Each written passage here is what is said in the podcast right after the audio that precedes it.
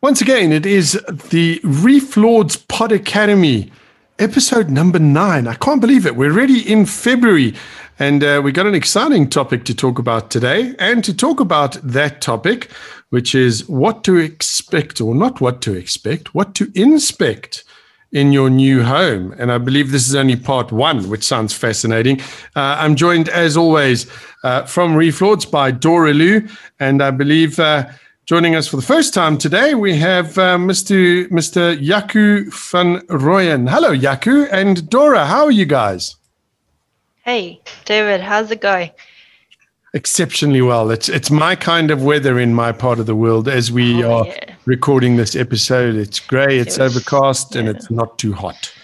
Jaco, are you well? the sun for the first time in two yes. weeks. I am well, and uh, this is quite exciting uh, for me being the first time in my entire working life that I've done something like this. So I'm looking forward to bringing a little something to the table here. Fantastic, and it's it's really good to have you along with us because these are questions. Uh, as I think back, and and what we're going to be talking about is I. It's one of those things where I go, I wish I'd known this before. So let's let's kick right off and, and, and get into it. I mean, house hunting could be on your, your New Year's resolutions, what to do uh, if you're looking and wanting to look for a house, but it's time consuming. And it also puts your inspection skills to the test, you see, because love at first sight, we all know that happens. But experts are always going to advise you to look again when it comes to finding the right property. Why? Well, because it's a long term relationship. So if you're a first time home buyer, this exercise can be quite overwhelming. During this episode, we're going to share with you some helpful hints and tips on what to and the how to of inspecting your new home. Now, Jaco's got uh, over 20 years of experience in building inspections and quality control in both public and private projects. So, his insights are going to certainly guide you in the right direction. Okay, so so let's start off then. Some of the most overlooked problems, uh, Jaco, I believe you know you often hear people go if you're buying a new house, if you're going into a new place, always check for mold. So, give me an idea. What what is mold? Where does it grow? That kind of thing. Yes, important. Mold being a, a fungi grows in a damp and a humid, humid environment. So we'll we'll find them in bathrooms and in basements, and normally under your, your kitchen sink, if your cupboard is closed and uh, you know if your doors are permanently standing closed.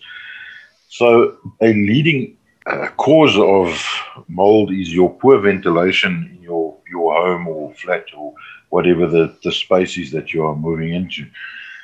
And what you should look out for obviously you'll smell it if you've got a severe issue going on. Otherwise, you'll find it manifesting in clusters of small black spots. They might also appear with a grey brown or a grey green color, depending on the area and the surface uh, that they manifest on.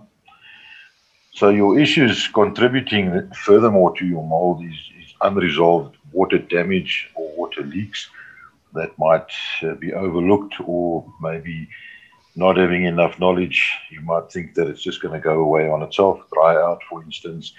Past flooding that you might not know of or that might not have been disclosed will be a contributing factor as well. Okay, now, as you were talking about this, I remember many, many years ago, we moved to the coast to Amanzimtoti. And that was one of the first things people said is, you know, check that the cupboards, particularly at the coast, are, are well ventilated. Otherwise, you're going to get mold. Mm. And I kind of was like, yeah, whatever. And uh, yeah, boy, did we get did we get mold? Now, obviously, from from a, a you know the, the the sort of integrity of the home, mold is a problem because it's an indicator of, of damp or of humidity, ventilation. It's also dangerous to your health, though, isn't it? Yes, it is. It can cause an allergic reaction, or people that have severe reactions might end up being hospitalized because it does affect the respiratory tract in the body. Oh, okay. Um, now, what about damp? because I, I kind of thought the, the two would, would go hand in hand. I mean, you you need damp to get mold and things like that. Um, talk to me about damp because something I heard that a little while ago as well is you get different kinds of damp. Yes, damp is another little evil that we find in the homes. Damp, in some instances, do go hand in hand with mold, although you won't always find mold in the same area as damp. So we get five different kinds of damp, um, and people will be most familiar with your rising damp, which will occur from floor level up until between 900 and 1,200 millimeters from floor level. You will have penetrating damp, falling damp, condensation damp, and this is the one that that you'll 90% of the time find in the same area as you'll find your mold. And then chemical damp. So chemical damp, we don't really deal much with it. It's not as prevalent as the others. All of them, though, will take some time to resolve, trying to dry out the surface that it occurs in, and then to rectify the issue. You've got to look out for when, when you try and identify damp, you need to look at your walls. You'll find possible tide marks that, that will, will be left behind when the, the surface dries out. Bubbles or crumbles in the walls, your, your paint will bubble. When you break that bubble, you'll find a powdery white, white substance. Long term mold, uh, beg your pardon, long term damp will also result in your plaster starting to, to crumble. And it, obviously, that is a, a major issue for you then. Um, after heavy rains, have a look for wet patches. Sometimes you'll have water seeping from uh, know, through the paint. Also in your ceilings, you'll have water marks on your ceilings. They'll manifest as a very, very light brown, and then it'll just go from there on, become darker, and then you know you've got this problem. Well, it's interesting that you that you're talking about this because uh, in last year we we had to sell my my mom's house, and some of these problems, I actually wasn't really aware of it or the extent of it until I had a look. And one of those was the rising damp in her house. And it had gotten to the stage where, and, and you touched on something there, it was almost like this fine white chalky powder that was now starting to form. And even on some of the door frames, right at the bottom, there were there were rust marks, which uh, let me tell you, it, it, it, it, took a knock on our, on our sale price of the house because obviously the new owners knew what to look for. And they were like, well, we're not going to give you the asking price because of. And uh, as I understand it, as you said, uh, that fixing damp can be quite a lengthy process. Uh, let's move along though, because I experienced another thing at my mom's uh, house, which we didn't even know about initially, uh, and that is pest infestation. Yes, a lot of people, 10% and less of home buyers pay attention to this because you don't always see it. You know, during winter months, ants go away. Cockroaches during the daytime go and hide. They love your drains. They love your, your outflow pipes, your 40 and 50 millimeter outflow pipes, that sort of thing. Um, borer you won't easily see if you don't have a proper inspection done and it sits in your in your roof cavity. Um, fish moths might be a problem. Bees externally, uh, mm. your trees, they might want to migrate to, to a, a, little bit of a better spot and take, take position under your eaves or maybe in your roof. So it, it's a good idea to have a look at that. If you are not sure, contact a professional to come and have a look for you. Once they've identified the issue, well, the, the, the, guys nowadays shoot the shoot supply with a report within 24 to 72 hours, and you know what you are dealing with. In these reports, you'll also find the correct course of action to safeguard your home against this. But what do you need to look out for when you are inspecting a wood structured house? A wood structured house, you'd want to look at your your floors, your um, door frames, skirtings, and any other open or in your face area where you might find uh, dust that looks unnatural, like like a sanding dust almost.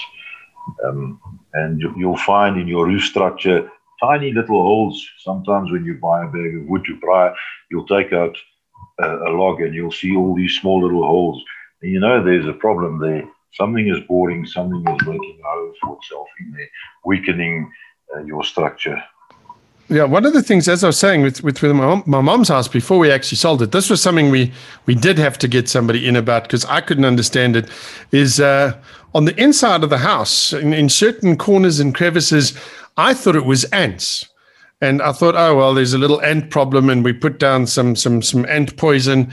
It turned out to be a whole lot bigger than that. It turned out to be, and this is a this is a brick and mortar home we're talking about. Turned out to be termites, and there was a massive infestation. Uh, so it is definitely one of those things to check out because uh, it cost that cost us a bit of money to get fixed up as well. Let's move along though, because sure, there's there's so much. Do you do you recommend just if you are a, a, homeowner or even if you're thinking of moving into a home Jaco would you would you recommend some sort sort of fumigation? Most definitely yes. Um, it is actually a requirement in some provinces. We have the you know uh, our inland provinces compared to our coastal provinces have different requirements uh, with with regards to these kind of things. And um, if I'm not mistaken, some banks also require before you know, the sort of thing on the on the authorization of a bond.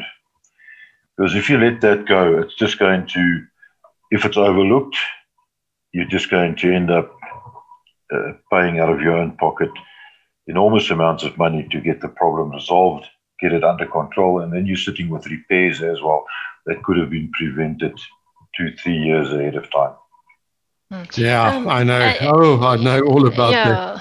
that. yeah, cool. And David, I just want to actually um, probably ask Jaco something, um, whether we can bust the myth.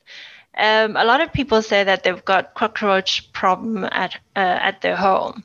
And is it true that if you apply a fresh coat of paint, then the problem will actually disappear? Is it a myth um, to be busted? No, paint's not going to get rid of your cockroach. It might for a, week or so because the the chemical smell if you're using a strong paint, for instance, or primer prior to putting a final coat on. But it's going to come back once that smell dissipates and mm. the cockroach. You must understand a cockroach is a is a hardy creature, and it's going to take something to get rid of them. A, a proper poison as such.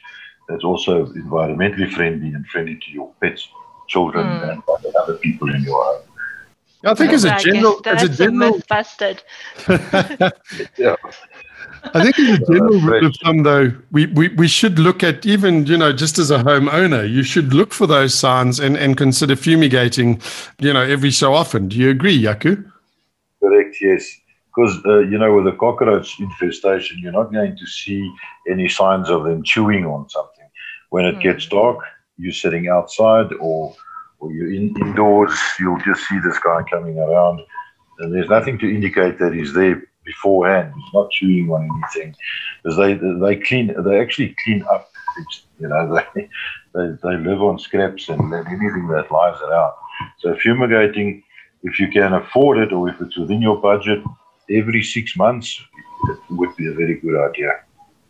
Okay, fantastic. Let's move along though, because a lot of times people might be looking, particularly first time homeowners, uh, might be looking at purchasing a garden unit or a, a freestanding home these days as well. Uh, drainage, how important is that? Extremely, especially with uh, formal structures. And when I say formal structures, I mean buildings with uh, foundations and uh, concrete slabs for floors, because when your drainage it doesn't work properly, you will end up with a problem in the long run in a situation like that. Also, um, what is becoming popular are these wooden, these small little wooden houses, one or two bedroom units. Um, and you and your older homes will have your, your wooden floors that are raised maybe two to three foot.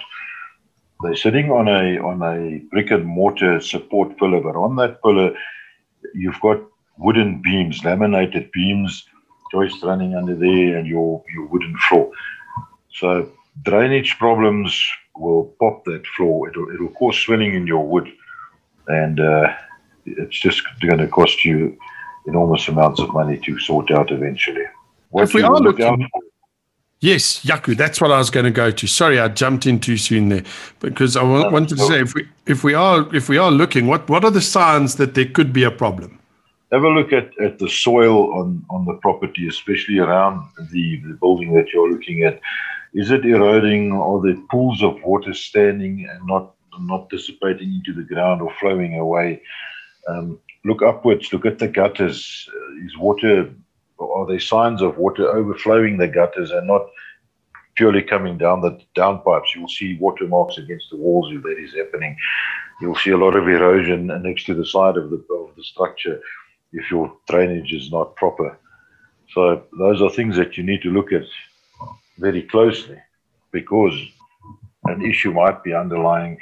And we do know from experience that some people give it a fresh coat of paint, put a little bit of polyfiller in cracks, and that's it. It looks beautiful to the prospective buyer.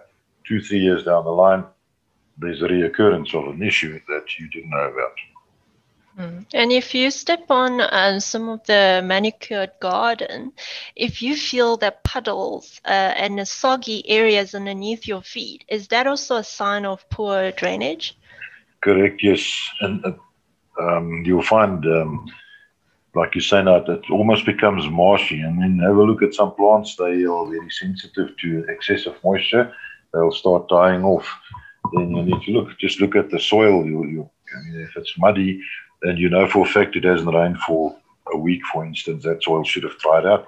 You, you should be standing on firm grass and not not on a on a, on a muddy situation. Okay. Now, one of the things you know, and it's, it's quite a popular saying, is you know, as long as you have a roof over your head, we don't very often think about our roofs and insulation, etc., etc. Um, I, I stayed in a property uh, in the Lowveld a couple of years, quite a few years ago, and I got to tell you, the top floor was like a furnace, and we didn't know that when we went there because we sort of we went there fairly early in the morning to have a look at the place, and it was all hunky dory. Moved in, but that top top floor ended up being like an absolute furnace. It was so uncomfortable. Uh, talk to me, Jaco, a little bit about roof insulation, and and what do they use, and are there dangers there? Yeah, roof insulation is very important. Uh, just uh, getting back to you now to the top floor heating up like that. Uh, heat, obviously, as we know, rises, and then if your bottom section is not properly ventilated, it's just going to start pushing up. So that that will contribute to, to the heat there.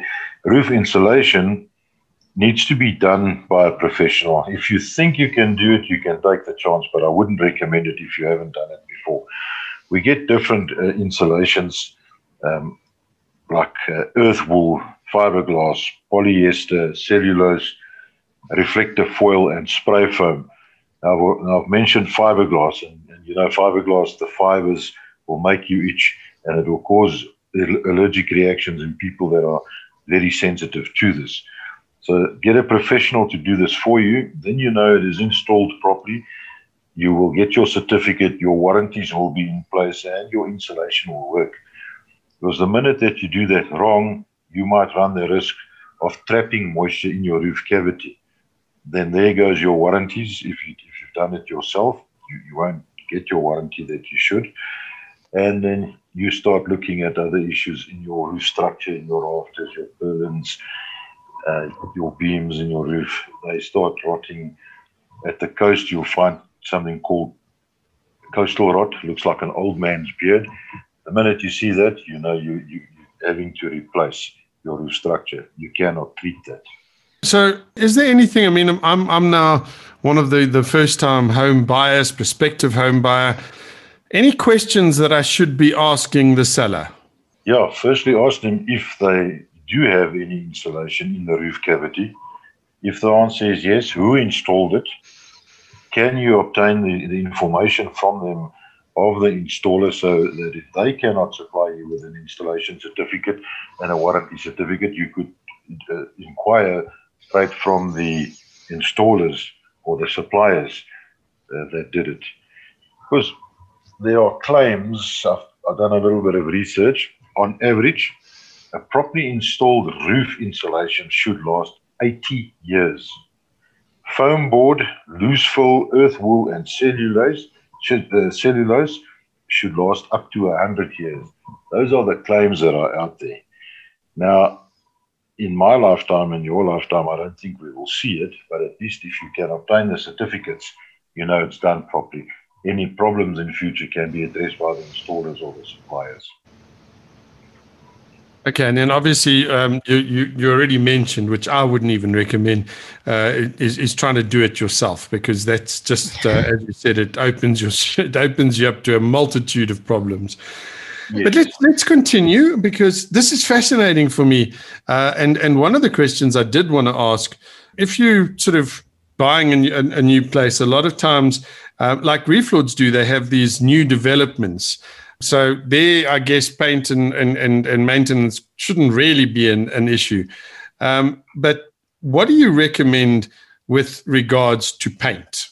Paint, firstly, if you're buying, a, like you said now, new development, new home, you, you shouldn't have an issue with that. You could ask for the paint code and what type of paint was used. You know, if you want to do your own maintenance in future, or feel that you you need to repaint a section for whatever reason, then you have that. In a, a, if you are a second or third owner on a property, it's good to, to ask the questions of when last was the property painted, who did it, because paint is affected by your, your preparation of the surface and the quality of the paint. So if your paint should last five years and whoever did it didn't do proper uh, preparation of the surfaces and, and, and, apply a quality paint it's not going to last five years. It's going to last two years and it's going to have to be redone. So, and also try and obtain the paint code from the current, if they know when it was done, from the current occupant of the property. Yeah, that that that makes a lot of sense. I remember uh, when when I was growing up, my dad was very very much a stickler about the kind of paint and the preparation. And I mean, I was I was of a you know being a kid, you go just slap on some paint. Let's get this over with. I want to go out and party. Uh, but I got to be honest. His philosophy of, of preparing surfaces and only using the best quality paint that we could afford certainly paid off uh, in in the long run. Now, one of the things I've heard, maybe you can you can sort of you know clue me in on this is it true that different colors of paint can also then determine their life expectancy? Yes, it can, especially your darker colors like, like blues and charcoal colors, colors that present very dark once dry.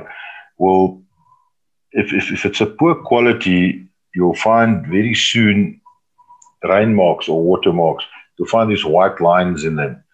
And then, you know, they faded. So excessive, or not excessive, but exposure to the elements will soon enough indicate to you if it was a quality paint. Although your darker paints in general don't last as long as your, your more earthy colors and your more neutral colors um, uh, do at the moment.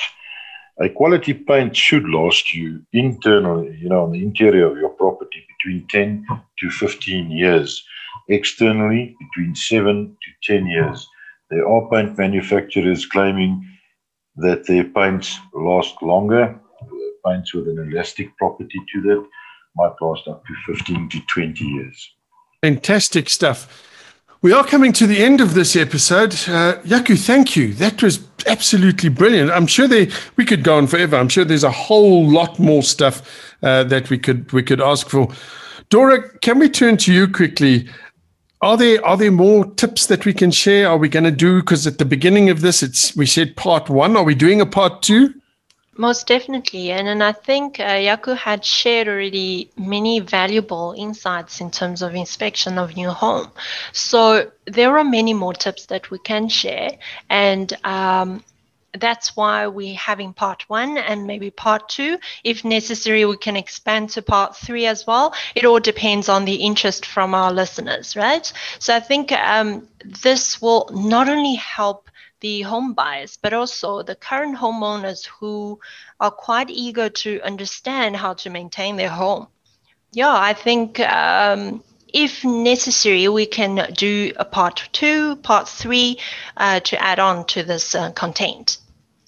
I think that would be a brilliant idea. Let's let's. Uh, if you are listening to this, you want to know more, please give us some feedback because this is the kind of thing it helps prospective homeowners or home buyers, but also if you're a current homeowner, it, it's it's going to give you some perspective on how to maintain your home. So if anybody wants to to add to the conversation or any questions, Dora, what do they need to do?